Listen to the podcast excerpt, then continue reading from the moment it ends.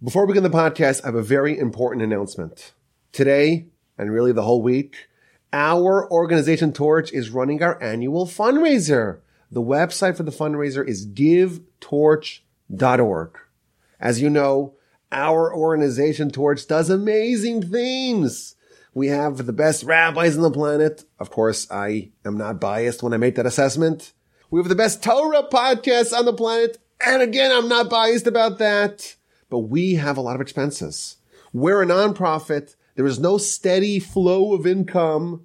And the only way that we could pay our bills and we could pay the rabbis and the rebbitzins and pay the rent for the amazing Torch Center and to pay for all the amazing things we need to do here at Torch. The only way we do that is via the generosity of our friends and supporters. We have to fundraise. Now, some organizations like to fundraise all the time. Every time you provide services, you provide value, you ask for some support. After all, you're a nonprofit. But at Torch, we have a different philosophy. The whole year long, we provide Torah, we provide Jewish wisdom and insight, all for free. The Torch Center is all for free. The podcasts are all free. And then once a year, we do a week of fundraising. We do a blitz of fundraising at givetorch.org.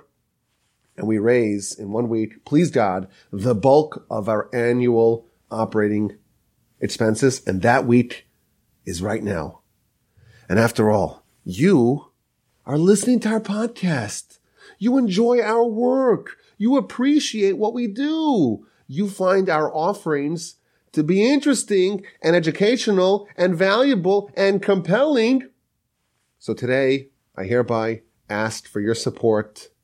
Please give us your support to keep the flame of torch lit for 2022. I'm asking you for your friendship. I'm asking you for your generosity. I am asking you, please go visit right now, givetorch.org. There is a link in the description of this podcast visit the website givetorch.org and make a donation to Torch. This is a matching fundraiser, which means that every donation at givetorch.org will be tripled by an incredible group of matchers. So please give what you can give. Support the annual fundraiser. Amplify your donation. It's going to be tripled and help make this campaign a success. If everyone listening right now stops what they're doing and visits givetorch.org and gives what they can give, this campaign will be a success and the great work of Torch will continue. The flame of Torch will continue. It will shine brightly for another year. Without your support, I certainly wouldn't be able to do the podcasts. Torch wouldn't able to be functional. We'd have to close and I, I don't know what I would do. I would maybe sell mortgages or cabinets, work in healthcare, become a lawyer. I'd have to find a new job. But thanks to you, thanks to the generosity of the supporters of our organization Torch, Torch is able to teach and spread Torah in never before seen scales just via the podcasts this year, this past year in 2021 we eclipsed more than a half a million downloads and we were perennially listed amongst the top podcasts in Judaism. And I want to stress this amazing accomplishment. It's not mine. It's not ours, the great team here at Torch. This is the handiwork of all of you who supported our organization. Us together accomplished these amazing accomplishments over this past year here at Torch. We don't believe that we have any donors. Even though you may go to givetorch.org and make a donation and you'll get an email that says, thank you for your donation. We don't look at donors as donors. We view them as partners. Whatever merit we get from the unprecedented amount of Torah and Jewish heritage and Jewish history that we spread here at Torch. Whatever merit we get, that's divided between us, the amazing team at Torch, and the partners who support our work. You have my pledge.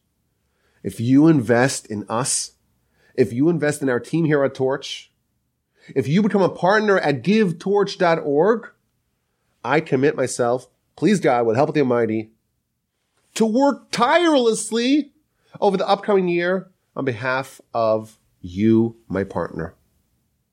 I commit to give 110% to advance the goals of connecting Jews and Judaism over this upcoming year if you're my partner. And I'll tell you that this past year, it was of course a crazy year, as every year seems to be, but the light of torch and the flame of torch was burning brightly the entire year.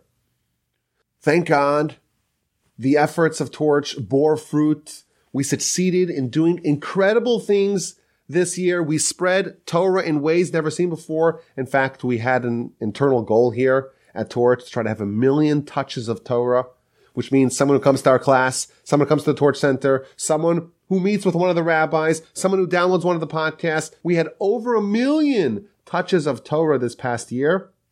And we hope, of course, every year to grow that number, but we need your help. So please click the pause button, pause the podcast, visit givetorch.org. You can find the link in the description and give what you can give to support Torch in 2022 to support the podcast. This is an online fundraiser.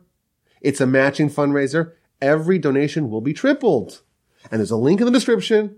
And I'm asking you please to pause the podcast and visit givetorch.org and support Torch and support the amazing podcasts that we produce. Now I know from previous years that when I make this appeal, the one annual appeal to go to givetorch.org, some of y'all will say, you know what? Rabbi, you convinced me. I'm going to give in. I'm going to give generously. I'm going to go to givetorch.org right now and give what I can give. And all the people who do that, you should be blessed with unlimited blessing. You should be showered with tremendous blessing from the Almighty for your generosity. Thank you for your support. Thank you for your partnership. But many of y'all will say, you know what? Ah, let me click skip. Skip 30 seconds. Skip, skip, skip. Let's get rid of this appeal. Get it over with. Some of you are just not convinced. So every year I try to persuade even the skeptics that supporting Torch at givetorch.org is a worthy cause, one of the worthiest charities for you to invest in. Now last year I made a big mistake. Last year, I tried to persuade you by doing something really foolish and really reckless. Last year, I decided to give up my cell phone number, 713-301-3611, to the whole world. Whoever listens to this podcast will know my number. What a terrible mistake I did last year. Why would anyone share their cell phone number and tell the world that it's 713-301-3611? Who knows who may call him? Who may text him at 713-301-3611? That's what I did last year. And this year, I'm not making that same mistake. This year, I'm not going to be giving out my cell phone number. This year, I'm going to try to speak to your heart and to your logic. So if you've never given and you say, you know what? Yeah, they do some great work. Yeah, I enjoy the podcast. You know what? The Torch Center sounds kind of swell, but you've never pulled the trigger to become partner. Now is the time for you to invest your charity dollars, your charity dinars, your charity pound sterling in Torch. And here's my argument. You're giving tzedakah, you're giving charity anyhow. You're supporting worthy causes anyhow. Why not allocate some of your support, some of your charity dollars, some of your charity funds, some of your generosity to Torch? to support the amazing work that we do here. I think the torch is maybe one of the worthiest causes there is. After all, we're trying to connect Jews and Judaism. Is there a greater mission than that? But also, we offer the best bang for your buck. We have a shoestring operation here. The rabbis and rebbetzins are working round the clock to connect Jews and Judaism. And we do only one fundraiser a year. And today's that day and we need your help. So please visit givetorch.org torch.org. You give and you keep the flame of torch lit. Whoever supports us, whoever visits the website, givetorch.org, the link is in the description, is a partner with us in our work. If everyone who's listening says, I am going to partner with Torch, I'm going to visit givetorch.org, I'm going to make a donation, every donation will be tripled, we will accomplish our goal. And it's very important for me to have 100% participation. I want to get everyone on board. Give what you can give. If you've given in the past, give generously again in 2022. Partner with us. Partner with Torch. Support us. Support the Parsha podcast. Support the Jewish History podcast. Support the Torah 101 podcast. Support this Jewish Life podcast. Support the Mitzvah podcast. Support the Ethics podcast. Support all the fantastic work of Torch. I know it's hard. I know it's a schlep, but stop the podcast. Visit givetorch.org. You won't regret it. And forgive me for pestering you. If I have your number, I will probably try to call you this week. Be nice to me, please. Even if I'm interrupting you, please forgive me. We do this only once a year. Support us. Support the amazing work. GiveTorch.org. Thank you so much for an amazing year of Torch podcasts. I am eternally grateful to you for your support. Thank you for listening. Please God, the campaign will be a smashing success and Torch will have another fabulous year and we're going to have this tough conversation, this business meeting again next year. But right now, I need you to visit givetorch.org and give what you can give. And as always, my email address is rabbiwolbe@gmail.com. And now to the podcast. Parshas Ki Sisa has 139 verses, 9 mitzvos, and arguably the most shocking and troubling episode in the whole Torah, the episode of the golden calf. 40 days after Sinai, after the most momentous event in all of human history, the Jewish people collectively as a nation experience prophecy at the foot of the mountain, and 40 days later, Moshe returns from heaven to find the Jewish people celebrating the golden calf. The majority of the parsha is going to be dealing with the golden calf episode and its aftermath. But the parsha is going to begin with wrapping up the instructions related to the Mishkan, to the tabernacle, the material that we covered over the last two parshios.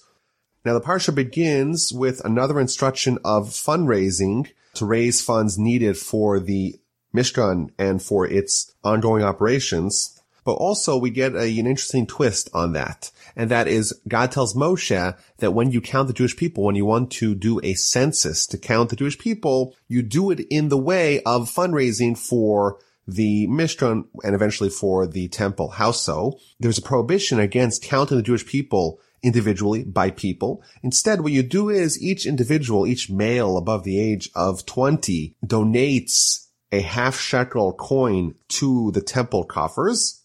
And then you count the coins and the coins serve as a proxy for the amount of people. You know how many coins you have. You know how many people you have.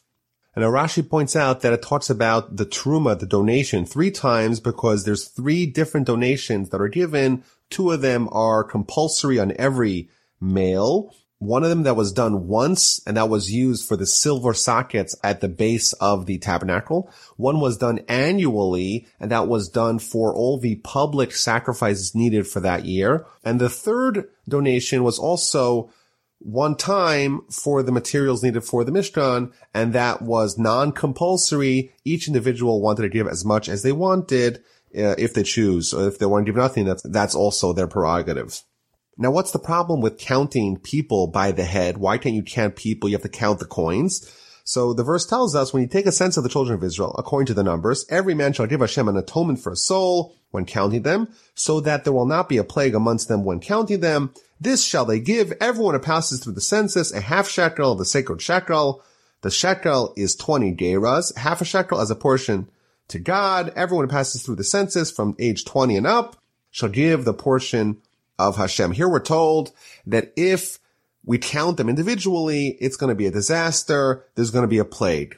Rashi tells us that this is the idea of Ein Hara, the idea of the evil eye, meaning that if you flaunt something like the amount of people in your nation, the amount of wealth that you have, or whatever it may be, if something's done in a very public way, so it's promoted so everyone could see, then the eye of the onlookers can cast a negative influence on the thing that they're looking at. And therefore, if they're look, looking at the Jewish people and, and the individuals, and someone sees that, then that could convey a negative influence, a negative effect onto those people. And therefore, you don't count the people. You count instead the coins. And through that, you know how many people, people they are. And this is interesting because this is the first time of two in the Parsha that we see a sensitivity against promotion, against flaunting, against doing things in a very public fashion, which could lead to potential harm.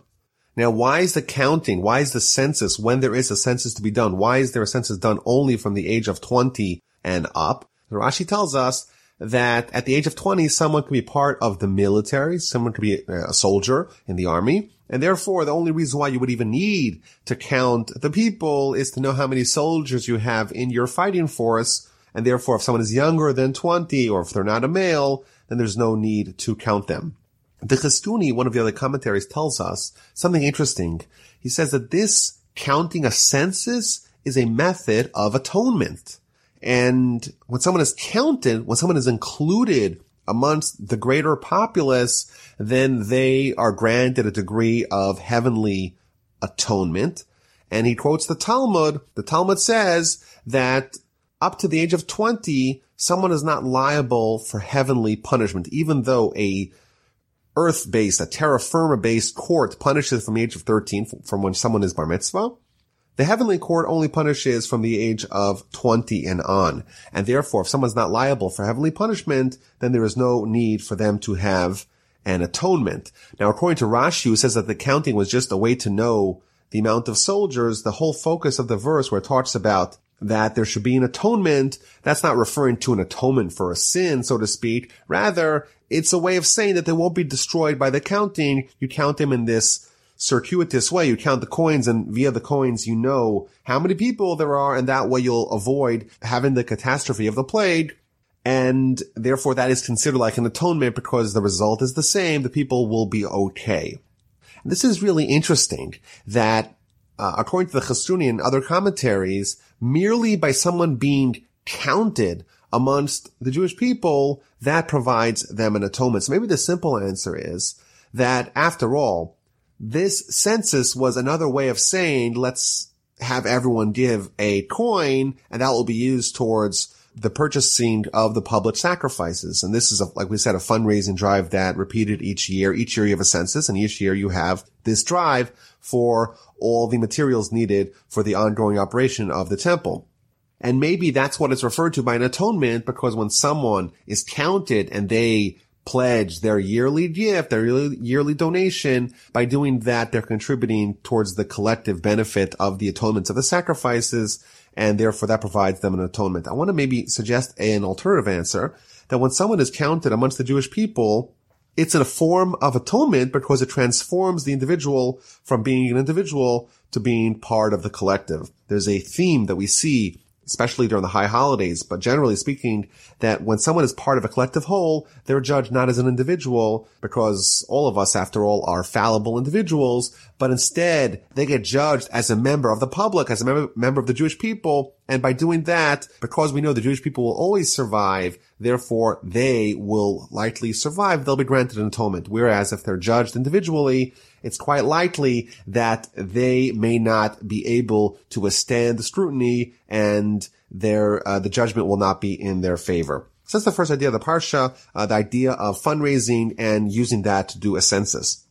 And then we go back to other materials and other vessels needed for the tabernacle. And the first thing we read about is the kior, which is a washing basin wherein the Kohanim, the, the priests, would wash their hands and their feet before they walked into the tabernacle. This would be included in the courtyard. This would not be inside the tabernacle. Inside the tabernacle, you have the menorah, the inner altar, the golden altar, and the shulchan. And then, of course, past the partition in the Holy of Holies, you have the ark. But outside of the 30 by 10 cubit Mishkan tabernacle, you have the large copper altar, and you also have next to it, you have the kior, which is, like we said, a basin in which you wash your hands. And the commentaries tell us that actually there really isn't a need to have a basin. What we really need is to have a place where you wash your hands. If they wash their hands in some other way,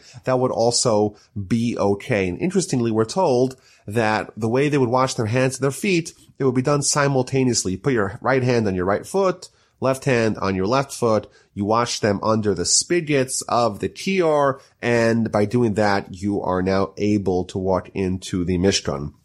Interestingly, what happens if they don't do it? Whenever they come into the tent of meeting, they should wash their, they should wash with water and not die. Or when they approach the altar to serve, to raise up a smoke and a fire offering to Hashem, they shall wash their hands and feet and not die. And of course, Rashi points out what's implied from this that if they don't wash their feet, then they will die. It's a capital offense if someone neglects, if a Kohen neglects to wash their hands and feet before they go into the tabernacle or before they offer sacrifices, that is something that they can die for. Important to note, this is not a capital offense that's meted out in a court of law that exists over here. Rather, it means that they're guilty for a capital offense in the eyes of God in the heavenly court. And this is kind of similar to what we saw last week, where the high priest very specific garments he needs to wear. And if he's missing some of the bells or pomegranates on the bottom of his me'il of, of one of the garments, that would be a transgression worthy of capital punishment. Why is it so important for someone to have, for a Kohen, to have clean hands, clean feet when they walk into the tabernacle. So the Ramban offers two reasons. The first one is a Kabbalistic reason that I read several times and I still don't understand. And then he adds that you cannot walk into the presence of a king with dirty hands and or foul smelling feet. Which is why, according to some of the commentaries, we must wash our hands in the morning, the Netilat Yadayim in the morning, after all, our life as Jews are service of God. We wake up in the morning, we're embarking on our service of God, and just like the Kohen who walks into the tabernacle has to have clean hands, so too we must have clean hands. The next item discussed in the Parsha, again, the Almighty instructs Moses to create the anointment oil that is going to be used to anoint all the vessels of the tabernacle, the structure of the tabernacle itself and the priests and the garments, the vestments of the priests. This is the special anointment oil that is going to be used to consecrate the priests and the tabernacle. And Hashem instructs Moses to take a very specific mix of ingredients, 500 shekel weights of myrrh, cinnamon, all these various different ingredients, and you create an oil out of that a blended compound. It should have the handiwork of a perfumer. And this is the oil that you use for sacred anointment.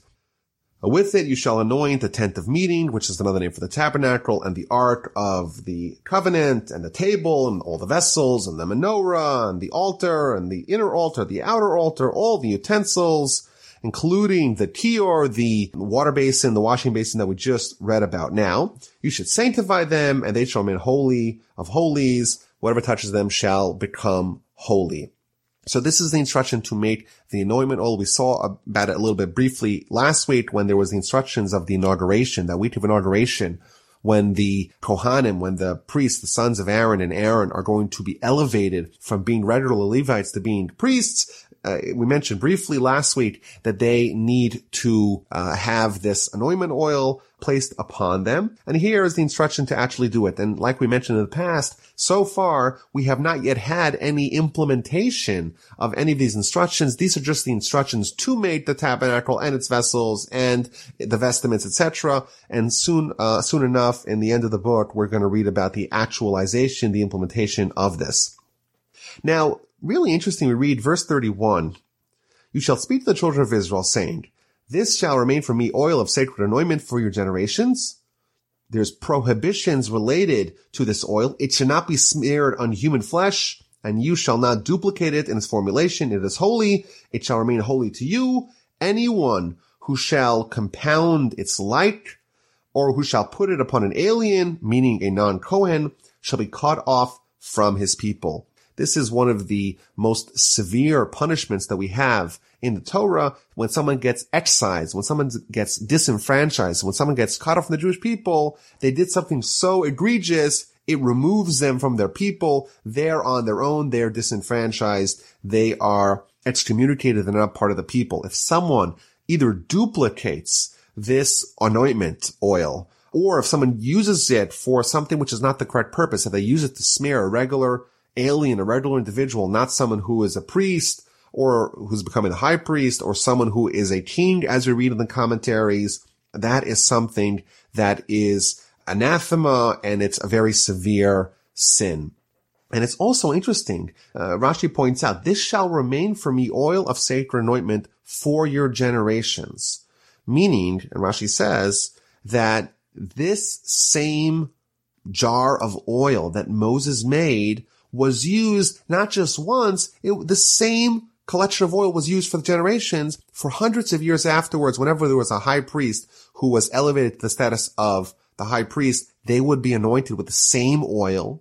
And whenever there was a king who ascended to the monarchy, not via inheritance, that king was also anointed with the same jar of oil. No matter how much you poured out of it, it did not diminish. And then Rashi tells us that in the future, when there's a need for us to anoint the king Messiah or the upcoming Kohen Gadol, when we rebuild the third temple, what are we going to use? We're going to find somehow this very same vial, this very same jug of anointment oil, and that is going to be used to anoint the king Messiah and the high priest.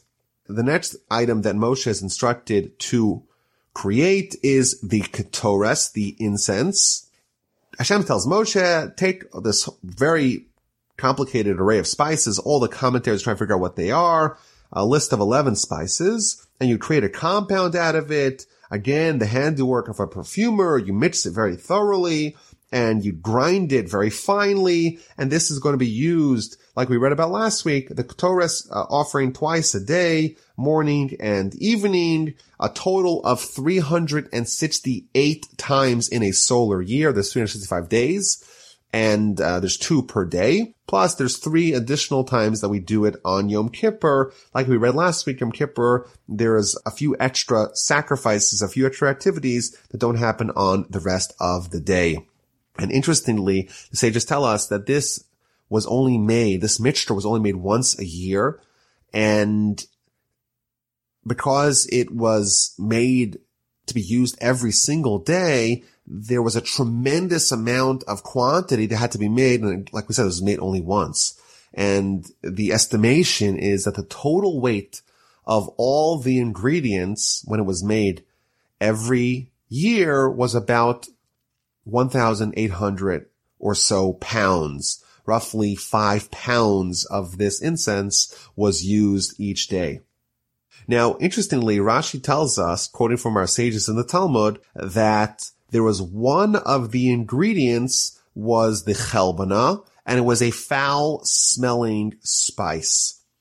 And Rashi tells us that there's a certain lesson. The fact that this, the incense, this tremendous offering that gives such a beautiful aroma actually one of those ingredients in isolation when not taken together with the rest of the ingredients actually smell quite terrible. And Rashi tells us that the lesson behind that is that whenever there's a union of the Jewish people, whenever we pray together as a nation, whenever we fast together as a nation, we cannot disinclude the sinners amongst us. We can't say, oh, you know what? You guys smell bad. You're not included. This is a, an activity done by only the people who are upstanding, the people who are tzaddikim, who are righteous. We don't say that. Why? Just like the ketores has to have some foul smelling spice amongst it, so too the Jewish people, if we're going to have that same aromatic unity, we have to have everyone amongst us, even those that have the, the bad smell. And together that creates the ketores. Together that creates the beautiful aroma of the Jewish people. And Rabbeinu Bachai, one of the other commentaries adds that this is why on the holiday of Sukkot, we take the, the lulav and the esrog And he points out that some of them have a really beautiful smell, some of them have a foul smell, but all of it's brought together. There's a union amongst all the various factions, so to speak, of the Jewish people, and that's how it is appeasing, so to speak, to God. I think there's also another tremendous lesson here, another pedagogical parenting lesson here.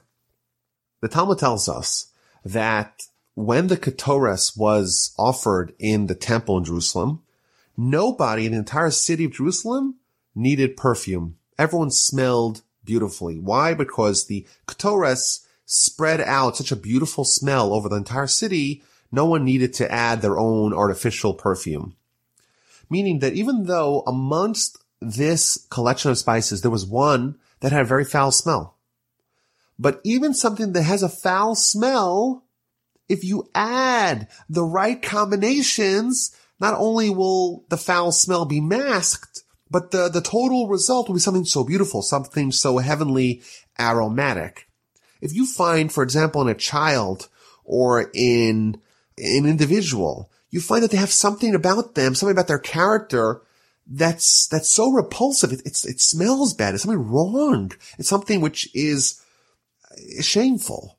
What do you do? You take the lesson of the Ketores it's possible for you to add the right ingredients, push the right buttons, and the result will be something that, like the Ketores, like the incense, will be heavenly aromatic. Okay, so chapter 31 begins with uh, the beginnings of the instructions of the implementation of building the tabernacle and all its vessels. God tells Moses, see, behold, I have called by a name Betzalel ben Uri ben Hur from the tribe of Judah. Betzalel, he is going to be someone who is going to be very instrumental in building and assembling and embroidering, in constructing everything needed for the tabernacle and its vessels. Why? Continues verse 3, I filled him with godly spirit, with wisdom, with insight, with knowledge, and every craft we've designed to work with gold, silver, and copper, stone cutting for setting, wood carvings to perform every craft. He is so talented. He is the right man for the job. He's going to oversee the project. He's going to be the project manager for the Mishkan. The Ramban notes, very interesting, that the beginning of this instruction is Re'eh, see, behold, I have called Betzalel. There's something that's so wondrous about Betzalel, you have to just behold it. And the Ramban offers several explanations. What is this wondrous thing about Betzalel? So the first thing he says is that, you know, a few months earlier, the Jewish people were enslaved, working hard labor. And suddenly you have someone like Betzalel, he has skill to deal with delicate and precise and intricate work, gem cutting, embroidery, dealing with very delicate materials. What a wondrous thing that despite the fact that people were working a very gruff, hard labor, you have someone who has the delicateness and the skill to deal with this very precise work. That's the first interpretation. See what a wondrous thing. In addition, the Ramban adds a second explanation, and that is Betzalel understood not just how to construct the Mishkan, the tabernacle, and all its vessels, but also he understood the deep meaning behind all the vessels. He not only knew how to make them, but he also knew what they represented. Thirdly, the Ramban says very interesting, Re'eh, see, God showed Moses something that showed that Betzalel was qualified and was indeed designated for this very important job. He showed him the book of Adam. Adam had a book. In the book, it listed all the important people of all of human history.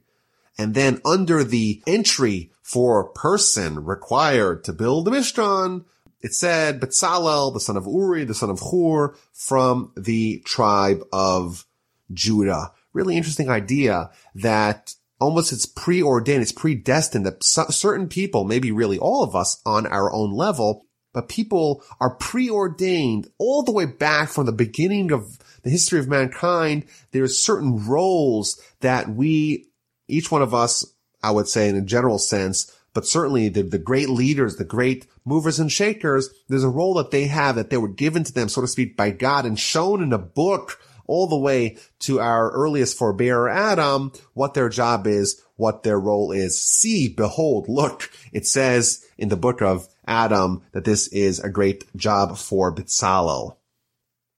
And Rashi points out that Bitzalel has godly spirit and he has wisdom and he has insight and he has knowledge, all these different kinds of intellect. Rashi tells us, what does it mean? Wisdom? It means that what they learn from other people, they absorb. What does it mean? Insight? It means even things that they don't learn, they can learn on their own, a different, a different kind of intellect. I would argue maybe an intellect that's not focused enough in our educational system. And finally, knowledge. What does that refer to? Well, that's the holy divine spirit. As an aside, our sages tell us, Bezalel, when he was tasked with the responsibility of constructing the Mishkan, was a grand total of 13 years old. He has with him Oholiav ben Achisamach from the tribe of Dan. They're going to build and construct all the various materials, all the various vessels, the edifice of the Mishkan and everything in it and everything we've learned about in the past two parshas and a half. Uh, verse 12 we read, Now you speak to the children of Israel saying, however, even though it's so critical, it's so important, so vital, so crucial, so necessary to build the Mishkan, however, my shab, my Shabbos, my Sabbaths, this you must observe, for it is a sign between me and you for your generations to know that I am Hashem. Even though it's so important to build the Mishkan, you may not desecrate the Shabbos, not the Shabbos that comes every week, not the Shabbos that comes every festival. You cannot desecrate that in order to construct the tabernacle. Why? For it is a sign between me and you for your generations to know that I am Hashem. This is the source, or this is one of the sources that we are told that what is prohibited on Shabbos are the things that are needed to construct the tabernacle. Everything that you need to do to build the tabernacle, you may not do on Shabbos. Like we're told over here, you cannot do anything to advance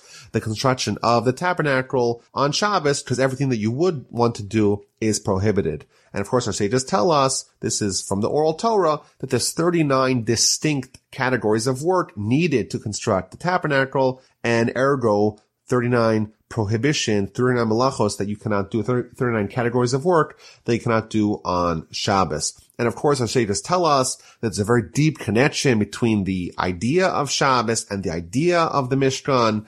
Uh, for example, Shabbos is this idea, this touch point of two worlds where the, where the heavenly world and the physical world meet and of course, the Mishkan is the place where God says, I'm going to come visit. I'm going to come dwell. The heavenly abode is going to descend in this particular place. So there's a certain connection between this world and next world. That is the essence of holiness that is personified both by the mitzvah of Shabbos that we experience till today and by the construction of the Mishkan.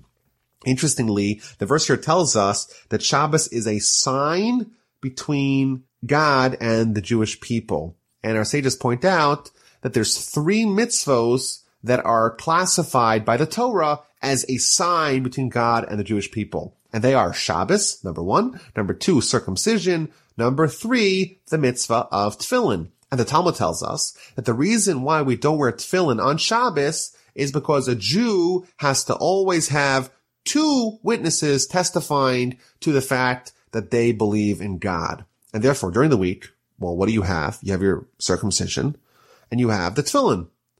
So every day of the week, you have, you have two. Comes along Shabbos, not only Shabbos, but festivals too.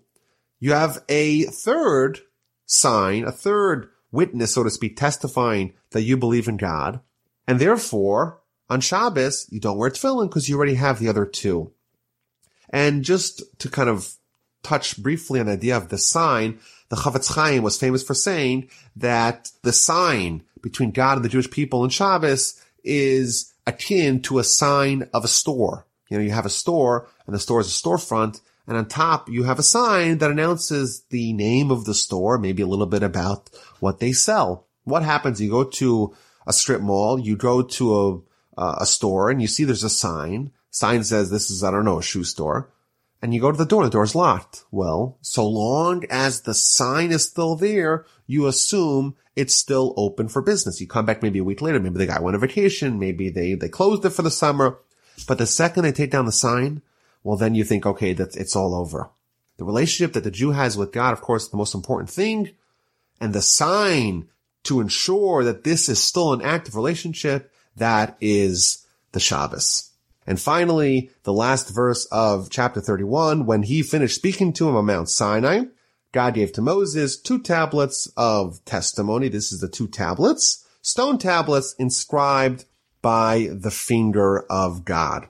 So it's important to stress here the chronology. We've talked about it over the last couple of weeks. Rashi here clarifies it, reiterates it again. The Torah is not necessarily written chronologically, and the episode of the golden calf that actually preceded the instructions of Parshas Teruma of building the Mishkan by many days. Why? Because Moshe, after Mount Sinai, after the Ten Commandments, after revelation goes up to heaven for 40 days, he comes back down on the seventh day of Tammuz, breaks the luchos, breaks the, the, the tablets, which we're going to read about in chapter 32, and goes back up a second time, eventually goes up a third time, comes down the third time on Yom Kippur, when God finally accedes to his request to forgive the Jewish people. And the next day, that's when the instruction to build the Mishkan was conveyed and the Mishkan was erected on the first day of Nisan. So the events of chapter 32 actually happened before the events described in the last two and a half parshios. Now, chapter 32 is going to tell the story of the golden calf. So the first uh, six verses is maybe the most uh, challenging episode in, in, the whole Torah. How did this happen? You know, we're, we're at such a high, quite literally on top of the mountain, on top of the world, at the pinnacle of human experience. Jewish people experience prophecy and then very quickly it descends uh, quite precipitously. The people saw that Moses had delayed in descending the mountain, and the people gathered on Aaron and said to him, Rise up, make for us gods that will go before us, for this man Moses who brought us up from land of Egypt, we do not know what has become of him. This very first verse gives us a lot here to unpack. And I want to just make a quick note by saying that all the commentaries, each one, ha- each one of them has their own way of explaining exactly what happened. It's very voluminous. We're not going to cover it all. We're going to follow basically the interpretation of Rashi as we always do and try to give a flavor to be able to cover the entire parsha. The people saw that Moses delayed from descending the mountain. So there's a lot here that's implied that they knew that Moshe was delayed because they had an expected timeline. There was a certain discrepancy and they saw the delay, which seems kind of odd. How could you see a delay? You just see that nothing happens. And of course, the Hebrew words are a little bit odd uh, when it says that Moshe delayed, Vayar ha'amki boshesh, that Moshe delayed. It's a very unusual term. So Rashi tells us that Moshe, when he went up to heaven after the Ten Commandments, he told the Jewish people, 40 days, I'm going to be back within the first six hours of the day. That's what he told them. Goes up and 40 days later, he doesn't come down. And the mistake was, or the miscalculation was, the discrepancy was that they thought that the day the Moshe goes up, well, that's part of the count. That's day one. That's the first day he's not there. But he told them that it'd be up for 40 full days. And therefore the first day, the day that he ascended, doesn't count. And therefore, they're expecting him one day earlier. Moreover, the people see a delay. Rashi tells us because the Satan came and the Satan causes all kinds of confusion. He made it look like it was dark to indicate that Moshe had died. And he said to the Jewish people, well, six hours have passed. Moshe hasn't returned. And Satan also showed the Jewish people an image of Moshe being carried in a bier in a coffin in heaven. So the people say, well, Boshesh, which means in Hebrew, the six has come. The six hours have come and Moshe's not here. And the Satan said, well, Boshesh, the six hours have come. He's not here. So the people didn't listen to him. And then he said to them, well, he died. People didn't listen to him. Finally, the Satan showed the coffin of Moses and they were convinced and they freaked out. Moshe's dead. We are leaderless. Let us try to find a, another solution. Let's have someone lead us. Now, the Ramban points out very important that you read this story simply, it's implied that they wanted an alternative God instead of Moses. But if so, their sentence doesn't really make any sense. They tell Aaron, make us gods who will go before us. Why? For this man, Moses, brought us up from the land of Egypt and he's gone. Well, if you're looking to replace Moses, whom you readily say is a man, why would you look for a God to replace him? You should look for another man. So this, and really everyone really agrees that at least initially, the plan was not to find an alternative God, but an alternative leader to replace the man, Moses. But of course, once they opened the door for some sort of representation of something spiritual, that quickly led to a slippery slope. And eventually, at least some people actually descended to idolatry. Now, the people are very nervous. They're very concerned. They're very worried. And Aaron right away tries to avoid the problem. He recognizes that it's quite likely that Moshe is still going to come back. This is all a test. And therefore he says to them, okay, you know, how can we delay? How can we delay? And he tells them, okay, well, let's, let, let's start. We want to make this, this God. Okay, sure. But take off the gold rings that are in the ears of your wives and your children bring, bring them to me. Let, let's make it really nice. Let's have something gold. But you know what? If you went to your wife or, you know, you try to convince someone's wife, why don't you give me all your gold, all your jewelry because I have a very important thing. Most likely the women are going to say, ah, I'm not so sure about that. Uh, let's think about it. Let's wait a day or so. They're not going to e- easily part with their jewelry. That was his calculation. But what happened? They go and they snatch all the gold rings and the ears and they bring it to Aaron.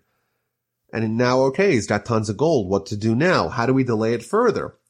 So he takes it from their hands, bounds it up in a cloth, and he turns it into a molten calf.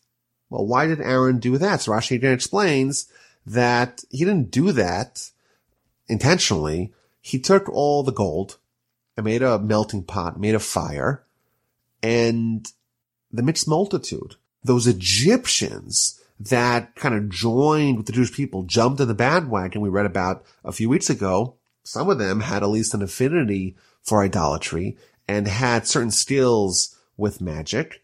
And they somehow turned this pot of gold into this magical little golden calf. And Rashi adds a second alternative opinion is that when Moshe went to get the bones of Joseph, which were buried in the bottom of the Nile River, he put a special plate of metal and wrote on it, Alei Shor, arise, O ox. Joseph, after all, was compared to an ox. One of those individuals, one of the people who were saved from Egypt, went and snatched that plate of metal and pocketed it. And then when Aaron puts all the gold into the melting pot, they throw in that same special metal plate that says, arise, O ox, and a little ox, a baby golden calf comes out. And our sages tell us that this was not a regular frozen statue of golden calf. In fact, it had some magical powers. It was able to run around. It was pretty impressive. Okay, well, what now? They said, this is verse four, this is your God, O Israel, which brought you up from the land of Egypt. So interestingly, right, this is where Rashi points out, this is your God. It doesn't know, they, they don't say this is our God. It's only the mixed multitude rendered it into a God as opposed to a leader. Yes, there were some Jews who were complicit in this whole desire to make a golden calf of sorts, but only the mixed multitude took it to the next level and to idolatry. And Aaron saw what happened, and he built an altar. This is verse five. And Aaron called out and said, a festival for Hashem tomorrow. Again, Aaron's trying to delay. Let, let's try to keep cool. Let's try to delay this as long as possible. Let's wait, wait and see what happens. First of all, he's going to build the altar himself, again to slow things down, and again to delay the festival till the next day. Now, the first words of this verse, verse five, and Aaron saw, Rashi gives us four different explanations to what Aaron exactly saw. And all that contributes to understanding what actually happened. The first is that Aaron saw that the golden calf had some sort of life to it. A second interpretation is that Aaron saw Hur, who was his nephew, the son of Miriam. Hur, after all, when Moses went up to the mountain, he says, okay, Aaron and Hur, you're in charge. If anyone has any questions, come to you. So Hur was really responsible. He was the leader, one of the leaders in place of, Mo- of Moshe. And he sees what's happening. And of course he starts to rebuke them. What are you doing? Let's wait another day just to make sure before we go take these drastic measures, make golden calves. What are we thinking? He starts to rebuke them. He starts to criticize them. And the mob murders him. And Aaron sees Hur on the floor and he realizes, well, what happens if they do that to me? I'm the high priest. I'm one of the leaders of the Jewish people. If they kill me, then there is no way to fix their sin. And therefore I have to make sure that they don't kill me, not because I want to stay alive. Of course I want to stay alive, but specifically for the benefit of the Jewish people. They better not touch me because if they do, disastrous consequences. A third explanation from Rashi is that Aaron says, you know what? I want to contribute to this. I know it's a disaster. I know it's a catastrophe. I know it's a total debacle, but you know what? Let me have a portion of it. It won't be just entirely at the feet of the Jewish people. And finally, a fourth interpretation we just mentioned, he saw that they started building the, the, the altar. And if they build it, they build it really fast. I want to delay, delay, delay. And therefore let me build it. Aaron's carefully laid plans notwithstanding, verse 6, they arose early the next day, offered up elevation offerings, brought peace offerings, the people sat to eat and drink, and they started to revel. So here, we see how things are spiraling. They want a replacement for Moses. Some people say, well, it's a God. The next they say, okay, let's, let's bring sacrifices. Let's do something spiritual. But because this is off, you know, to the wrong direction, this is not done properly. This is not sanctioned what starts off as elevation offerings, what starts with spiritual descends into eating and drinking and eventually to revelry. Rashi tells us this is murder, this is adultery, this is idolatry, this is all the worst sins. Meanwhile, God tells Moshe, descend. Your people have done something really terrible. They've strayed from the way that I've commanded them. They made them a golden calf. They've prostrated to it. They sacrificed to it. They said, this is your God. This is a terrible people. I, am done with them. They're stiff-necked people. Desist from me. Allow me. Let my anger flare up against them. I'm going to annihilate them and I'm going to make you a great nation. The people are stubborn. They're, they're your nation. It's your fault. Rashi explains, God tells Moshe, you're the one who tried to bring to all these mixed multitude. You said, Hey, it's great. Let me, let, let, let me convert them. But they're the ones that really accelerated this terrible golden calf. Therefore, it's your responsibility. And, and they're very stubborn. And even though they did idolatry, their, their stubbornness is really the biggest problem. And then he says to Moshe, you know what? allow me to destroy them. I'm going I'm to destroy them and I'm to make you a, a great nation. And this is really interesting because Moshe is in heaven and he's being offered a promotion essentially. I'm to destroy all the Jewish people. We'll start again. We'll have a new Jewish nation and you'll be the father of the Jewish nation. Let my anger flare up against them and I shall annihilate them and I shall make you a great nation. This sounds like a godfather offer. And of course, Moshe refuses. But there's a very interesting Rashi here. God tells Moshe, let my anger flare up against them. Desist from me. Stop praying. Rashi asks the question, wait a minute. Moshe didn't even start praying. Moshe has just been informed of this terrible development and God is already saying, allow me to do it. Stop praying. Says Rashi, quoting from the Talmud, that God is opening up a window for Moshe. He's telling him, yes, I'm telling you I'm, i want to destroy the Jewish people, but I'm saying desist from me so that I can destroy them, meaning, implying that this matter is subject to prayer. If you pray, they won't be destroyed. And for the rest of the parsha, really, it's going to be Moshe praying, interceding, taking drastic action, all these successive stages of prayer, expiation, trying to excise the people that are the most responsible, taking all these steps to fix what had happened and to try to rectify what had happened and to save the Jewish people. So he begins. Moshe pleads before Hashem as God and says, why has Hashem should your anger flare up against the people? These are the people who took out the land of Egypt.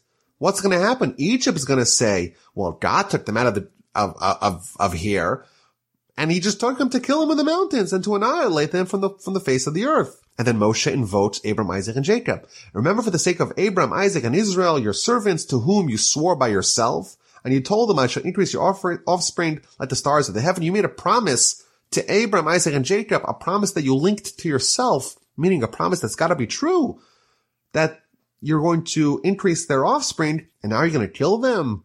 And you know what? Abraham, he was the one who was tested with 10 tests in the book of Genesis. If the Jewish people transgressed the 10 commandments, let the 10 tests that Abraham triumphed, let that save them.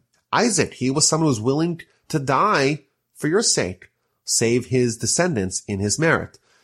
You want to punish the Jewish people? Well, Jacob, he was punished sufficiently over his life. In his merit, may you save them. What are you suggesting? Says Moshe to God. You want to make me a great nation? Well, Abraham, Isaac, and Jacob, they're great founders of the nation that exists right now. And if their merit is not enough to save the Jewish people, if a stool that rests on three legs cannot withstand, what's going to be with me? I'll be the father of the new nation. I'll have only one leg, and certainly that will not have continuity. So this is Moshe's first argument, and it works. Verse 14, Hashem reconsidered regarding the evil that he declared that he would do to his people. Now it's important to stress this is not yet total forgiveness. God's going to reconsider that initially God said he was going to punish the Jewish people and destroy them right away. And now he's like, well, I'm going to punish them, but not right away. There's, there, there's a certain grace period. Or uh, there's a break. There, there is maybe another window into saving them entirely. Okay, now Moshe's going, this is Moshe's prayer while he's still in heaven. And Moshe's now going to go down. And before he descends, we're told that he's carrying with him the two tablets. Tablets inscribed on both their side, on one side and on the other. These are God's handiwork. The script was the script of God engraved on the tablets. We have two verses here in verse 15 and 16 that are lauding the tablets, etched by God, written on both sides, letters suspended mid-ear. Why do we need to be told in the middle of the description of Moshe trying to save the Jewish people after the golden calf? Why do we need to be told about the praise of the tablets? Ramban tells us that Moshe is about to do something very heroic with the tablets. But first, in order to tell us how great Moshe's act with the tablets was, the Torah tells us about the praise, lauding the praise of the tablets to impress upon us what Moshe actually did. This is something, tablets written by God, tremendous miracles, amazing. Now, Joshua, we left him last. He went with Moshe to the mountain as far as he could go, and he was there for the duration of 40 days. So Joshua is the only person that's not amongst the camp, doesn't hear what's happening. He's still waiting for Moshe. He pitched his tent at the foot of the mountain. So Moshe is descending. Meanwhile, Joshua's hearing all the sounds of shouting from the camp. And Joshua tells Moshe, well, it sounds like there's a war in the camp. And Moshe corrects him, no, this is not a sound of winning. This is not a sound of losing. This is a sound of distress. This is a very interesting exchange. Joshua posits the, you know, how he understands the sound. We know, of course, that it's not a sound of war. It's a sound of revelry and celebration of the golden calf. Moshe tells him, no, no, no, it's not this kind of sound. It's that kind of sound. Really interesting. You know, the, the Torah finds the need to tell us this interesting conversation that happens amidst of the entire golden calf saga. And the Midrash tells us something very interesting. It says that this demonstrates the relationship between Moshe and Joshua. It's the epitome of the role of a teacher and their student. The teacher is responsible to teach their charge, to prepare them for what lies ahead. Joshua is destined to lead the Jewish people, and therefore Moshe is positioning him and priming him for the role, which includes knowing to differentiate between various different types of cries and sounds.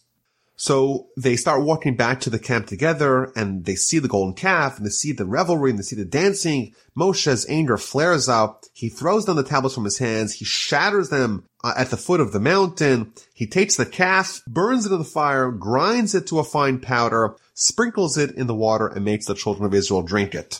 This is really interesting. Moshe just minutes earlier was in heaven. He finds out about this terrible tragedy that happened. He's descending with the tablets. He breaks the tablets as soon as he sees what happens to the Jewish people. The Talmud tells us that there were three decisions that Moshe made unilaterally, and he didn't consult God, and God agreed with him that he made the right choice. And one of them is that he broke the tablets and he didn't ask God if that was the right thing to do. And I think there's, you know, there's a question here. Why break it? Maybe he should return it to God, return to sender.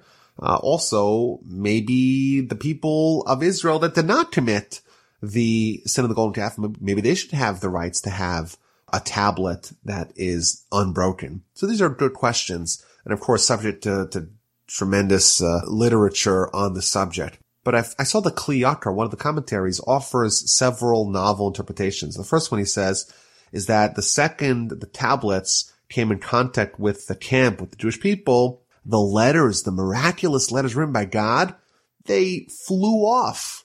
They totally departed. They, they can't partake in such a scene. They left. And then what happens? The spiritual power of God that was infused in the tablets, well, that departed, that left. So what do you have? You have two massive stone tablets. It became heavy for Moses, and therefore he dropped it. He couldn't hold it.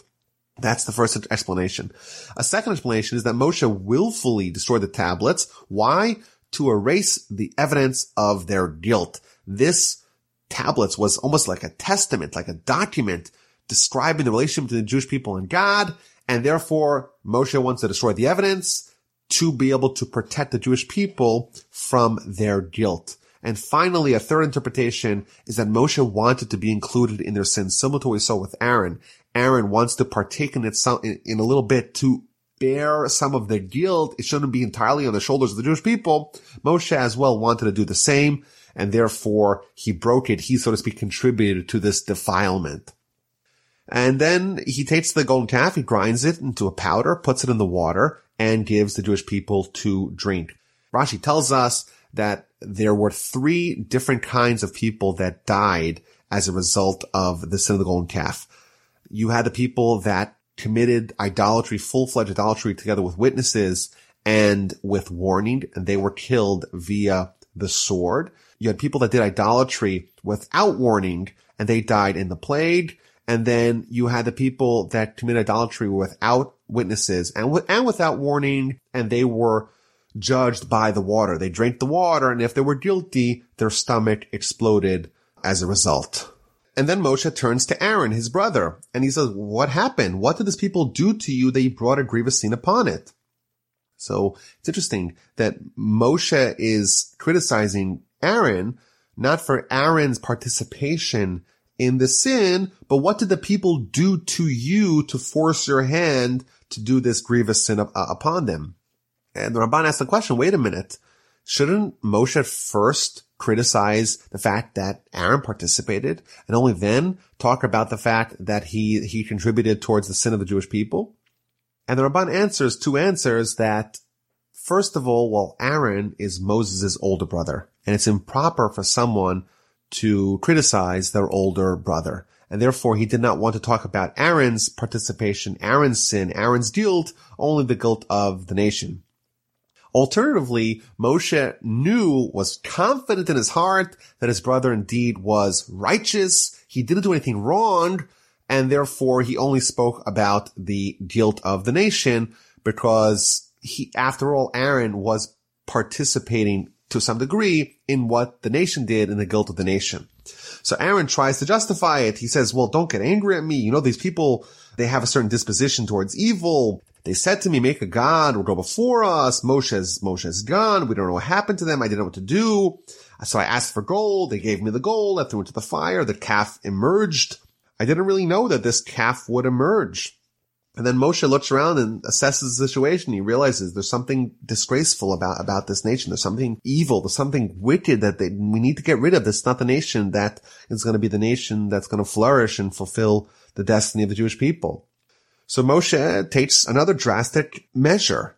He goes to the entrance of the camp and he declares, who is for Hashem? Join me. Me la Hashem Eli. Who is the person, who are the people that are willing to say, we're with God completely, 100%, no questions asked. And the entire tr- tribe of Levites gathered around him.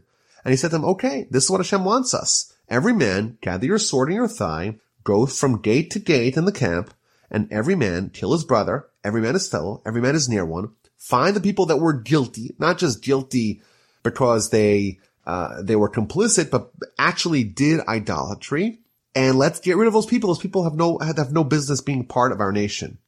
So the Levites did as Moshe said, and they went through the camp and they executed about 3,000 men that actually died. And Moshe said to them, dedicate yourselves this day to Hashem. Each has opposed his son and his brother. You were brave. Even if someone was related to you, you were willing to do what's right. You were 100% committed to God and may he bestow upon you a blessing like this very day. This is important uh, to stress.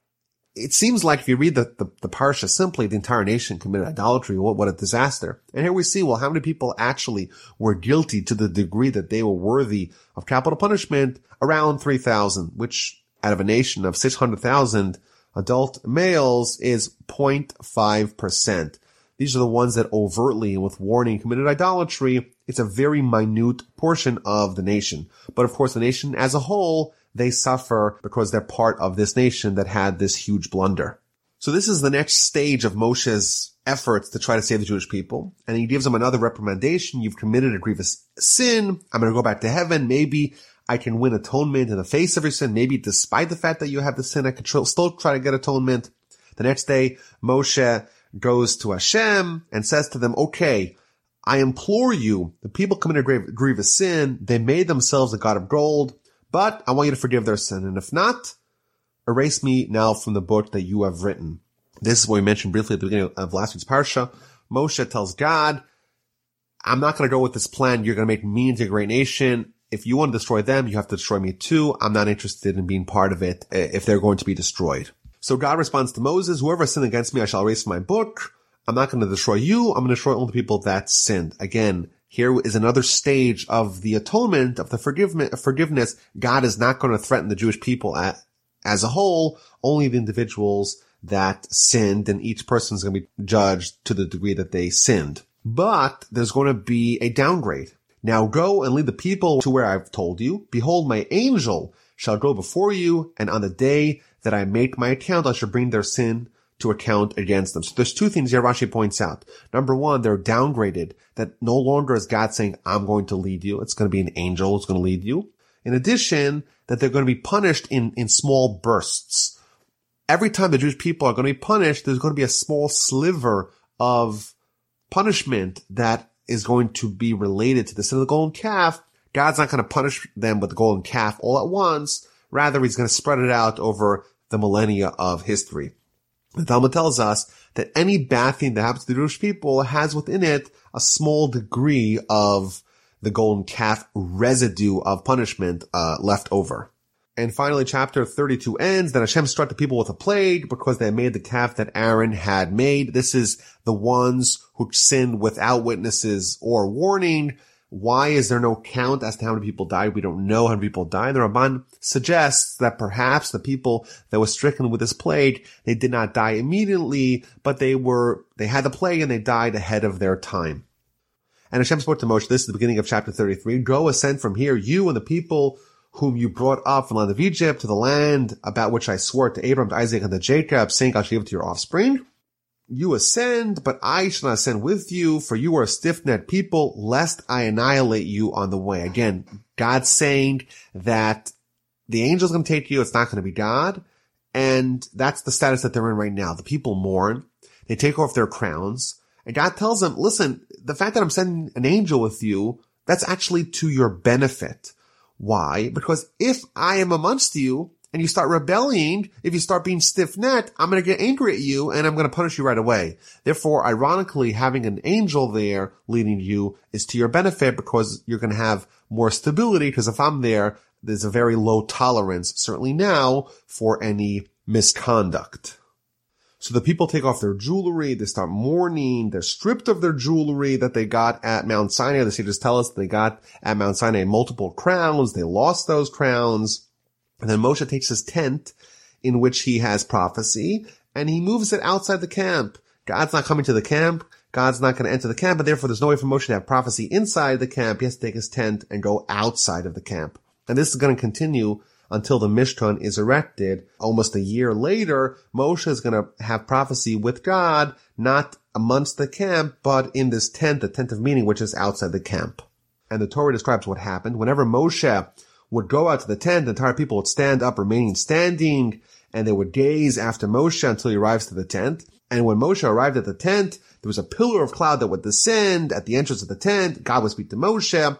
The entire people would see the pillar of cloud, which is a representation of God, and they would bow down, they would prostrate themselves, and God would speak to Moshe face to face, as a man would speak to his fellow, then return to the camp, and Joshua did not depart him. Again, Joshua is the consummate student. He never departs from Moshe.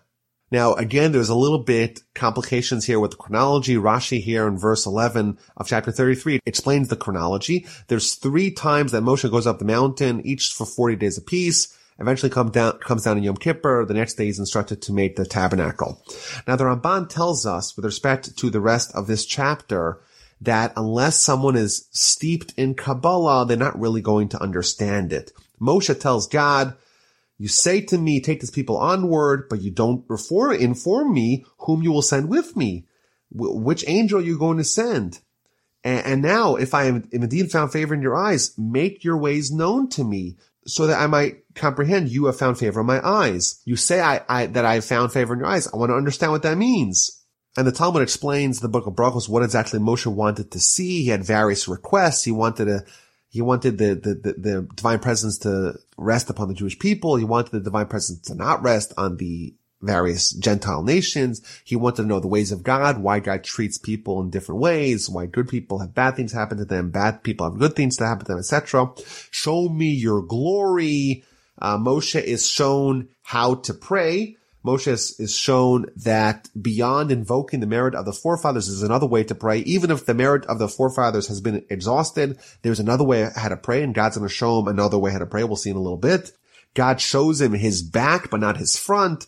Moshe is placed in a cleft in the rock and God passes by. Again, these are things which are very difficult for us to understand. What does it mean that God showed Moses the connection of the tefillin? It's, it's very hard for us to understand that. And this is, I would say, um, like the Ramban says, is, is clearly matters of the, of the esoterica. But chapter 34 begins where God tells Moshe, let's make the tablets 2.0. Make two stone tablets like the ones that you made earlier. Make two more, and the ones that you shatter are going to be replaced by the new ones and ascend Mount Sinai again. So this is the third time Moshe has gone up to Mount Sinai. The first time was to get the first tablets. The second time was to get a reprieve the Jewish people. And the third time is going to be the, to get the second tablets. And again, the people have not yet been fully forgiven. That's going to happen in, in, in, in this chapter. And Moshe is going to be told the 13 attributes of, of mercy, but he's going to ascend Mount Sinai a third time and be there with God on the mountaintop again for 40 days.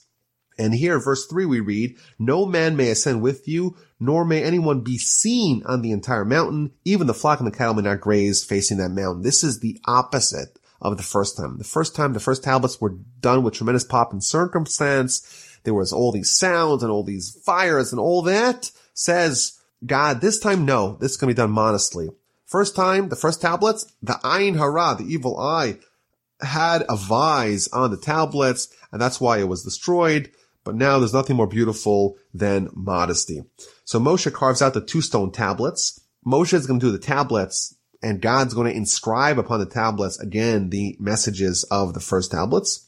And then God descends in a cloud and stood with him and he called out with the name of Hashem. So now God is going to demonstrate to Moshe how he's going to pray to achieve forgiveness. And this is what's known as the 13 attributes of mercy. These are refrains that we repeat multiple times uh, during the high holiday season. God tells Moshe, when you want to pray, this is what you say. Hashem, Hashem, God, compassionate and gracious, slow to anger, abundant in kindness and truth, preserver of kindness for thousands of generations, forgiver of iniquity, willful sin and error, who cleanses but does not cleanse completely, recalling the iniquity of parents upon children and grandchildren to the third and fourth generation. Rashi explains what this means. God has mercy upon someone before they sin and after they sin. And these are various attributes of, of mercy that God is slow to anger and God has abundant kindness and God gives reward for those who do the mitzvos. When God rewards, it's for thousands of generations. When God punishes, it's only for four generations. The good outweighs the bad by 500. Moshe again re- requests that God be amongst them. he's trying to get that last degree of atonement, of forgiveness. He said, this is verse 9, if I have found favor in your eyes, my Lord, let my Lord go amongst us, for it's a stiff-necked people. Forgive the iniquity in our era. Make us your heritage. And God responds in the affirmative pending certain conditions. There's going to be a covenant. There's going to be a certain agreement. Uh, the, the Jewish people are going to dis- be distinct. But when you get to the land of Israel and you get the land of Canaan, you have to destroy all the altars of idolatry. You have to smash their pillars. You have to uproot their trees. Don't make a covenant with the idolatrous nations. Don't make any more molten, more, molten gods. Observe the festivals and the Torah lists the three festivals and the pilgrimages. And there's a promise of security despite the fact that Jewish people will leave their homes and leave their fields unwatched. They'll be guarded. Again, they're told to observe the Shabbos. They're also given other instructions, and these are all conditions upon which God is, is hinging his commitment to again re-accept the Jewish people wholeheartedly. And finally, God forgave the Jewish people. He gives Moshe again a second set of tablets. Moshe descends from Mount Sinai. He doesn't realize that his face had become radiant. He was glowing. He was as bright as the sun. The people couldn't look at him and they all started to turn away. There's a very beautiful Rashi here that I like to uh, read every year in verse 30. The verse reads, Aaron and all the children of Israel saw Moshe and behold, the skin of his face had become radiant. They feared to approach him. It says Rashi, come and see the power of sin. Until the Jewish people sinned, they were able to experience prophecy with God and they weren't terrified. And now once they did the golden calf, even the bright beacon of light that was Moshe, they could not withstand.